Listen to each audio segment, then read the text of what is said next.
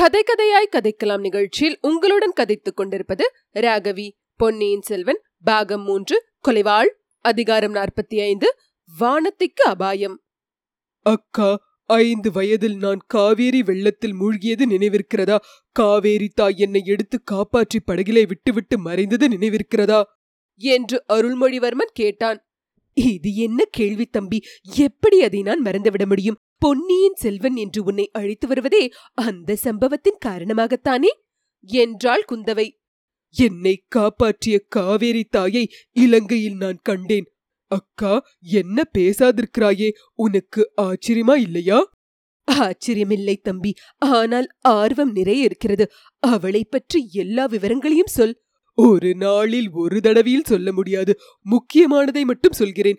காவேரி வெள்ளத்திலிருந்து என்னை அவள் காப்பாற்றியது மட்டுமல்ல இலங்கையில் பல தடவை என் உயிரை காப்பாற்றியிருக்கிறாள். உயிரை காப்பாற்றியது பெரிதல்ல அக்கா எத்தனையோ பேர் தற்செயலாக பிறர் உயிரை காப்பாற்றுகிறார்கள். அவள் என்னிடத்தில் வைத்துள்ள அன்பு இருக்கிறதே அதற்கு இந்த ஈரேழு பதினாலு உலகங்களும் இணையாகாது. ஏன் நீ என்னிடம் வைத்துள்ள அன்பை கூட அடுத்தபடியாகத்தான் சொல்ல வேண்டும். அதை சொல்வதற்கு நீ தயங்க வேண்டாம். உன்னிடம் என் அன்பு அவ்வளவு ஒன்றும் உயர்ந்தது அல்ல. சுயநலம் கலந்தது. உண்மையாக சொல்கிறேன் தம்பி. எனக்கு இந்த சோழ சாம்ராஜ்யத்தின் மேன்மைதான் முதன்மையானது. அதற்கு நீ பயன்படுவாய் என்றுதான் உன் பேரில் அன்பு வைத்திருக்கிறேன். அந்த நோக்கத்துக்கு நீ தடையா இருப்பாய் என்று தெரிந்தால் என் அன்பு வெறுப்பாக மாறினாலும் மாறிவிடும். ஆனால் அந்த ஊமை செவிட்டு ஸ்திரீயின் அன்பு அத்தகையதல்ல. நம்முடைய தந்தையிடம் இருபது வருஷங்களுக்கு மேலாக அவள் உள்ளத்தில் பொங்கி ததும்பிக் கொண்டிருந்த அத்தனை அன்பும் உன் பேரில் சொரிந்திருக்கிறாள். அதற்கு பதினாலு உலகமும் இணையில்லைதான். உனக்கு அது எப்படி தெரிந்தது அக்கா? எதை சொல்கிறாய் தம்பி? அவள் நம்முடைய பெரிய தாயார் என்பது. தந்தை சொன்னதிலிருந்தும் வந்தியத்தேவர் சொன்னதிலிருந்தும் ஊகித்துக் கொண்டேன். தம்பி அவள் உன்னை தன் சொந்த மகன் என்று எண்ணுகிறாளா அல்லது சக்களத்தின் மகன் என்று எண்ணுகிறாளா? அந்த மாதிரி வேற்றுமையான எண்ணம் என் மனத்திலும் உதிக்கவில்லை. அவள் மனத்திலும் எள்ளளவும் இருப்பதாக தெரியவில்லை. நீ ஏன் அம்மாதிரி வேற்றுமைப்படுத்தி பேசுகிறாய்?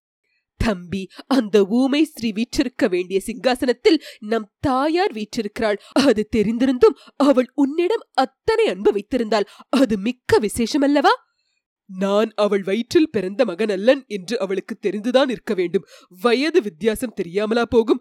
அவளால் பேச முடியாது. மனதில் உள்ளதை சொல்ல முடியாது.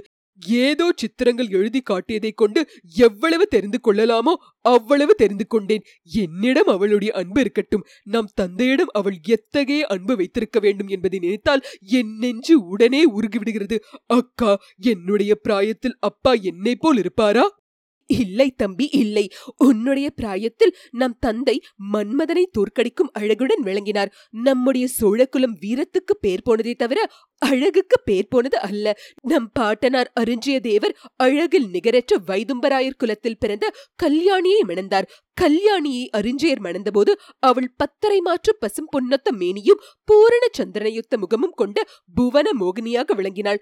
தற்சமயம் இத்தனை வயதான பிறகும் கல்யாணி பாட்டு எவ்வளவு அழகா இருக்கிறார் என்பதை நீயே பார்த்திருக்கிறாய். அதனால் நமது தந்தையும் அவ்வளவு அழகுடன் இருந்தார். சுந்தர சோழர் என்ற பட்டப்பேரும் பெற்றார். நாம் நம்முடைய தாயாரை கொண்டு பிறந்திருக்கிறோம். திருக்கோவலூர் மலையமான் வம்சத்தில் பிறந்தவர்கள் அழகை வெறுப்பார்கள். அழகு வீரத்துக்கு சத்ரு என்று நினைப்பவர்கள். அழகுக்கும் வீரத்துக்கும் என்ன சம்பந்தம் உண்டோ என்னமோ எனக்கு தெரியாது. ஆனால் அழகுக்கும் அன்புக்கும் சம்பந்தமில்லை என்பதை அறிவேன். இல்லாவிடில் இல்லாவிடில் இந்த பெண் வானத்தி எதற்காக உன்னை தூண் மறைவிலிருந்து கண் கொட்டாமல் பார்த்து கொண்டிருக்கிறாள்? அதோ அந்த படகில் சேந்தனமுதன் பூங்குழலியை ஏன் கண் கொட்டாமல் பார்த்து பரவசமடைந்து கொண்டிருக்கிறான்? இளவரசன் புன்னகை புரிந்து அக்கா நீ எதிலிருந்தோ எதற்கோ போய்விட்டாய். என் பெரியண்ணை என்னிடம் வைத்துள்ள அன்பை குறித்து சொன்னேன். அது போனால் போகட்டும். இவ்வுலகில் ஒருவரைப் போல் இன்னொருவர் தத்ரூபமாக இருப்பதென்பது சாத்தியமா அக்கா? ஏன் சாத்தியமில்லை? இரட்டை பிள்ளைகளா இருந்தால் அது சாத்தியம். அல்லது தாயும் மகளும் ஒரு பிராயத்தில் ஒரே மாதிரி இருப்பது சாத்தியம்தான். இதை தவிர பிரம்ம சிருஷ்டியில் ஒருவருக்கொருவர் சம்பந்தமே இல்லாதவர்கள் அபூர்வமாக சில சமயம் ஒரே மாதிரி இருப்பதும் உண்டு. பழுவூர் இளையராணியும் இலங்கையில் நான் பார்த்த நம் பெரியண்ணையும் ஒரே மாதிரி இருப்பதாக வந்தியத்தேவர் சொல்வது உண்மையா இருக்க முடியுமா? நந்தினி சிறு பெண்ணா இருந்தபோதுதான் நான் பார்த்திருக்கிறேன். பழுவூர் இளையராணியான பிறகு நன்றாய் பார்த்ததில்லை. உனக்கு என்ன தோன்றுகிறது? நான் பழுவூர் ராணியை பார்த்திருக்கிறேனே தவிர நம் பெரியம்மாவை பார்த்ததில்லை. ஆனால் வந்தியத்தேவர் கூறியது உண்மையாகத்தான் இருக்க வேண்டும். நம் தந்தை கூறிய வரலாற்றிலிருந்து அதை தெரிந்து கொண்டேன் தம்பி. தந்தையே கூறினாரா உன்னிடம்? என்ன கூறினார்? எப்போது கூறினார்? சில நாளைக்கு முன்பு நானும் வானத்தையும் தஞ்சைக்கு போயிருந்தோம். அப்போது தம் இளம் பிராயத்தில் நடந்த சம்பவத்தை கூறினார். இலங்கைக்கு அருகில் உள்ள ஒரு தீவில் தாம் தனியாக ஒதுக்கப்பட்டதையும் அத்தீவில் ஒரு ஊமை பெண் தம்மிடம் காட்டிய அன்பை பற்றியும் கூறினார். பராந்தகர் அனுப்பிய ஆட்கள் தம்மை அத்தீவில் கண்டுபிடித்து அழைத்து வந்ததை பற்றி சொன்னார். தமக்கு இளவரசு பட்டம் சூட்டிய அன்று அரண்மனையின் வாசலில் நின்ற கூட்டத்தில் அவளை பார்த்தாராம். அடுத்த கணம் அவள் மறைந்து விட்டாளாம். அவளை தேடி அழைத்து வர முதன் மந்திரி அனிருத்தரையே அனுப்பினாராம். ஆனால் அந்த பெண் கலங்கரை விளக்கத்தின் உச்சியிலிருந்து கடலில் குதித்து இறந்து விட்டாள் என்று அனிருத்தர் வந்து கூறினாராம். இந்த சம்பவம் நம் தந்தையின் உள்ளத்தில் இருபத்து நாலு வருஷங்களாக இருந்து அல்லும் பகலும் வேதனை அளித்துக் கொண்டிருக்கிறது என்பதை அறிந்தேன். அவள் இறந்து விட்டதாகவே தந்தை நினைத்துக் கொண்டிருக்கிறார். தம்மால் தமது குற்றத்தால் அவள் மனம் புண்பட்டு உயிரை விட்டு விட்டதாகவே எண்ணிக்கொண்டிருக்கிறார் தம்பி சோழ சாம்ராஜ்யத்தை பற்றி நம் மனக்கோட்டை எல்லாம் ஒருபுறம் இருக்கட்டும். நீயும் நானுமாக முயன்று நம் தந்தைக்கு செய்ய வேண்டிய கடமை ஒன்று இருக்கிறது. நீ எப்படியாவது இலங்கையிலிருந்து அந்த மாதரசியை தஞ்சைக்கு அழைத்து வர வேண்டும். தந்தையிடம் அவள் இறந்துவிடவில்லை உயிரோடு இருக்கிறாள் என்பதை நேரில் நிரூபித்து காட்ட வேண்டும். இல்லாவிடில் நம் தந்தைக்கு இந்த ஜென்மத்திலும் மனசாந்தி இல்லை. மறு ஜென்மத்திலும் அவருக்கு நிம்மதி இருக்க முடியாது. அக்கா சமீபத்தில் நான் இரண்டு மூன்று தடவை மரணத்தின் வாசல் வரையில் சென்று திரும்பினேன். அப்போதெல்லாம் என் மனத்தில் தோன்றிய எண்ணம் என்ன தெரியுமா? பெரியம்மாவை தந்தையிடம் அழைத்து போய்விடாமல் செத்து போகிறோமே என்ற ஏக்கம்தான். அக்கா அந்த மாதரசை நினைத்தாலும் என் உள்ளம் குமுறுகிறது. வாயிருந்தால் மனத்தில் உள்ள குறைகளையும் வேதனைகளையும் வெளிப்பட்டு சொல்லி ஆறுதல் அடையலாம். காது இருந்தால் பிறர் கூறும் ஆறுதல் மொழிகளை கேட்டு துக்கம் தீரலாம். வாயும் செவியும் இல்லாத ஒருத்தியுடைய நிலையை எண்ணிப்பார். உள்ளத்தில் குமுறும் அன்பையும் ஆர்வத்தையும் துன்பத்தையும் வேதனையும் கோபத்தையும் தாபத்தையும் எல்லாவற்றையும் மனதிற்குள்ளே அடக்கி வைத்திருக்க வேண்டும். அதிலும் நம் பெரியண்ணையை போல் ஆசாபங்கம் அடைந்தவன் மனோநிலையை பற்றி சொல்ல வேண்டுமா? அவள் பைத்தியக்காரியைப் போல் இலங்கை தீவின் காடுகளில் சுற்றி திரிந்து கொண்டிருப்பதில் வியப்பென்ன? அதையெல்லாம் நினைக்க நினைக்க என் நெஞ்சு வெடித்துவிடும் போலிருக்கிறது. அவளை எப்படியாவது அழைத்து வந்து தந்தையிடம் சேர்ப்பிக்க வேண்டும் என்று ஆர்வம் உண்டாகிறது. ஆனால் நம் தந்தை அதை விரும்புவார் என்று எண்ணுகிறாயா அக்கா? தந்தை விரும்பினாலும் சரி விரும்பாவிட்டாலும் சரி நம்முடைய கடமை அது. தம்பி இறந்து போனவனின் ஆவி வந்து அவரை துன்புறுத்துவதாக எண்ணி இரவு நேரங்களில் நம் தந்தை அலறுகிறார். இதனாலேயே அவர் உடம்பும் குணமடைவதில்லை. இது எப்படி உனக்கு தெரிந்தது? அக்கா இதுவும் தந்தை சொன்னாரா? தந்தையும் சொன்னார் என் தோழி வானத்தையும் சொன்னாள். வானத்தை சொன்னாளா? அவளுக்கும் இதற்கும் என்ன சம்பந்தம் அக்கா? நீ அவளிடம் சொன்னாயா என்ன? இல்லை இல்லை. தஞ்சை அரண்மனையில் ஒரு நாள் நிகழ்ந்ததை அவள் வாய் மொழியாகவே சொல்ல சொல்கிறேன். இருந்தாலும் நீ ரொம்ப பொல்லாதவன் தம்பி. சோழர் குலத்து பண்பாட்டையே மறந்துவிட்டாய். கொடும்பாளூர் இளவரசியிடம் ஒரு வார்த்தை பேசவும் இல்லை. சௌக்கியமாக இருக்கிறாயா என்று கேட்கக்கூட இல்லையே.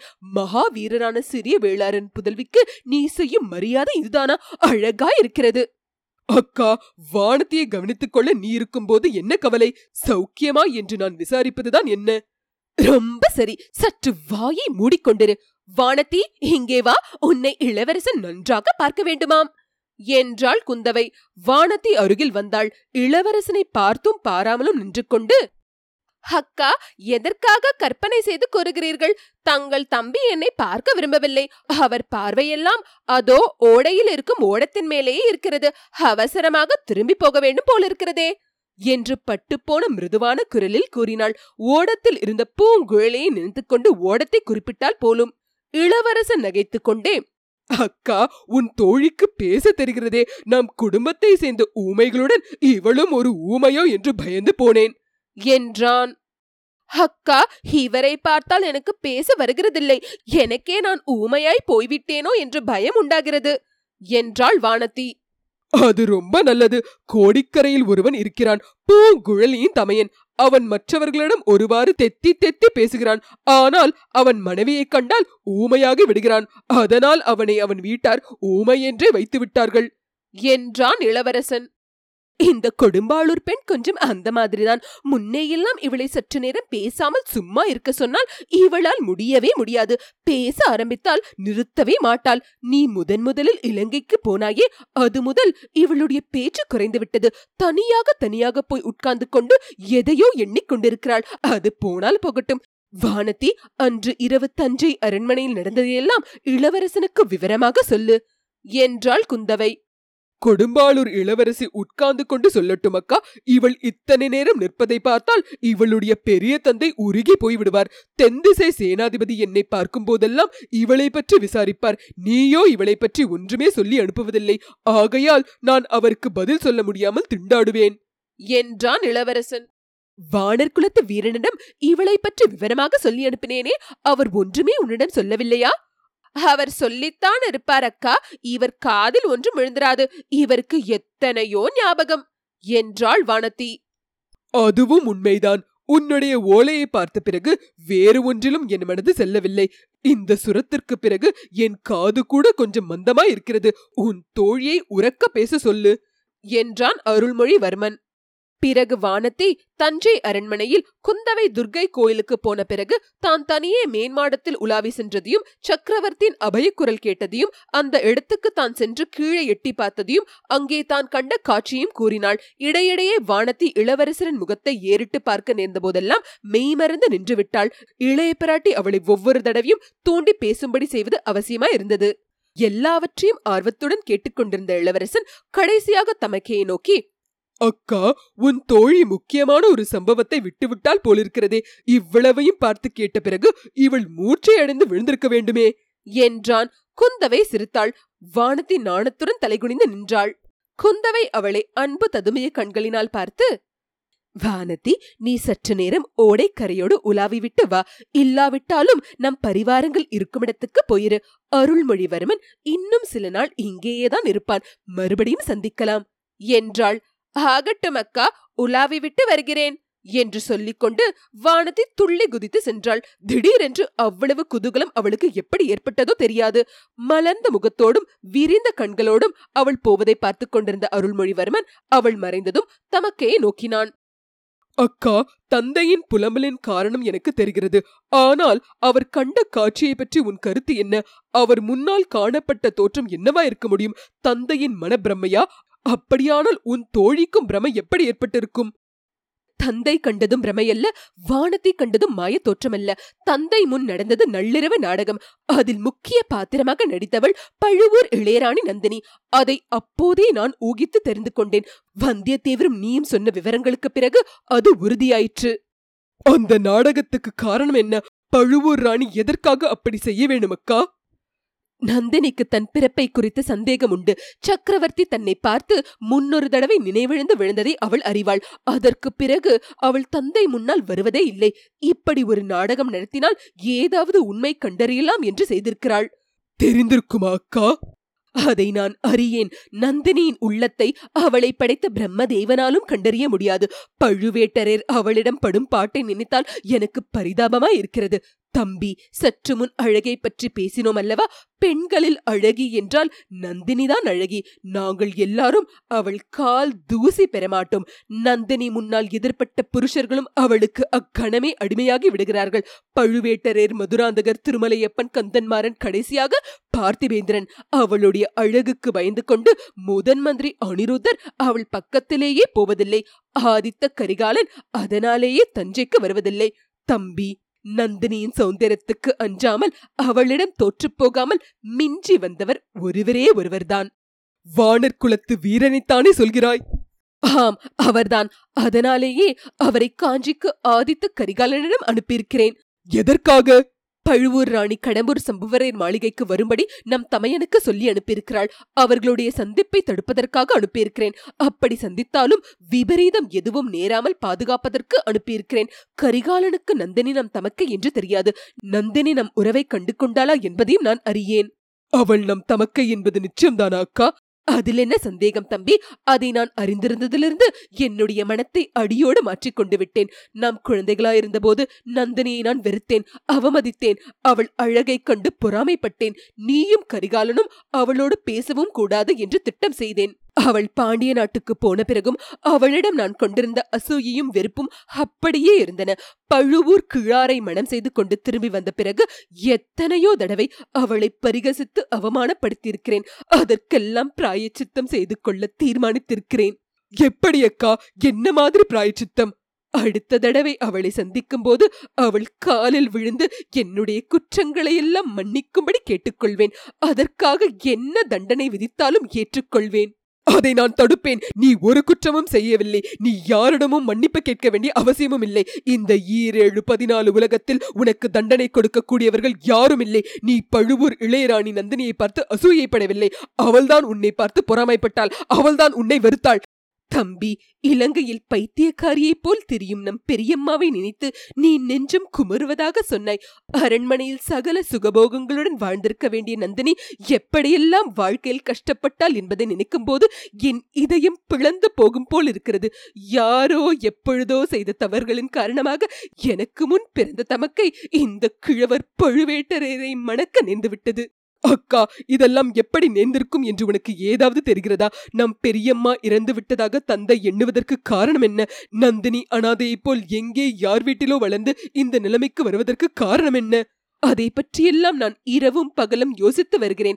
ஆனால் இன்னமும் நிச்சயமாக கண்டுபிடிக்க முடியவில்லை. அந்த ரகசியங்களை அறிந்தவர்கள் இப்போது இரண்டு பேர் நமக்கு தெரிந்தவர்கள் இருக்கிறார்கள். நம்முடைய பாட்டி செம்பியன் மாதேவிக்கு ஏதோ விஷயம் தெரிந்திருக்கிறது. முதன் மந்திரி அனிருத்தருக்கு எல்லா விஷயமும் தெரிந்திருக்கும் என தோன்றுகிறது. ஆனால் அவர்கள் இரண்டு பேரிடமிருந்தும் நாம் எதுவும் தெரிந்து கொள்ள முடியாது. அனிருத்தருடைய சீடன் ஆழ்வார்க்கடியானுக்கும் ஓரளவேனும் தெரிந்திருக்க வேண்டும். அவன் குருவை மிஞ்சியவன். வாயை திறக்க மாட்டான். தம்பி அதையெல்லாம் கண்டுபிடிப்பதற்கு இப்போது அவசரமும் இல்லை. நந்தினியால் நம் குலத்துக்கு விபரீதமான அபாயமும் அபகீர்த்தியும் ஏற்படாமல் தடுப்பதுதான் இப்போது முக்கியம். வந்தியத்தேவர் சொன்னார் பழுவூர் ராணி மீன் சின்னம் பொறித்த மின்னலை போல் ஒளிரும் வாழ் ஒன்றை வைத்து பூஜை செய்து கொண்டிருக்கிறாள் என்று அதை கேட்டதிலிருந்து என்னென்று பதைத்துக் கொண்டிருக்கிறது. தான் பிறந்தது சோழக்குலம் என்பதே அறியாமல் பழுவூர் ராணி ஏதாவது செய்துவிடப் போகிறாளே என்று கவலையாயிருக்கிறது பழுவூர் ராணியிடம் எல்லாவற்றையும் சொல்லிவிட்டால் என்ன? சொன்னாலும் என்ன பயன் ஏற்படுமோ தெரியாது. நம்மிடமெல்லாம் அவளுடைய கோபம் அதிகமானாலும் ஆகும். ஆனால் நமது கடமையை நாம் செய்துவிட வேண்டியதுதான்.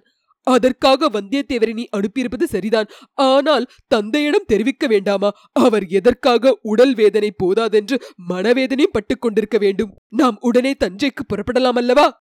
கூடவே கூடாது. தம்பி இரண்டு நாளில் தஞ்சைக்கு நான் புறப்படுகிறேன். ஆனால் இந்த சூடாமணி விஹாரத்தில் தான் நீ இன்னும் சில காலம் இருக்க வேண்டும்.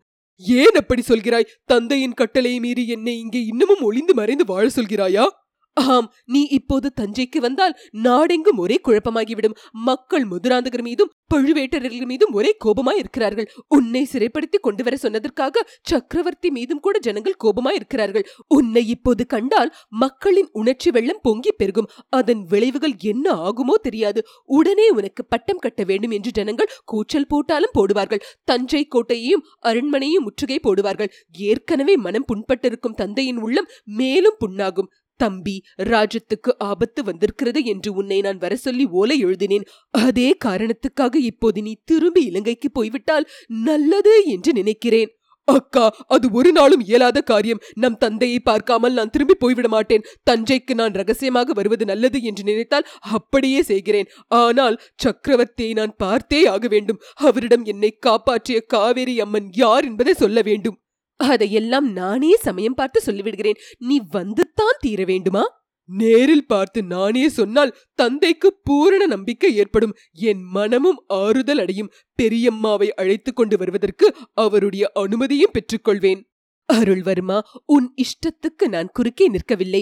ஆனால் இன்னும் ஒரு வார காலம் சூடாமணி விஹாரத்தில் இரு. நான் முன்னதாக தஞ்சைக்கு போகிறேன். நீ வந்திருப்பதாக தந்தையிடம் அறிவித்துவிட்டு செய்தி அனுப்புகிறேன்.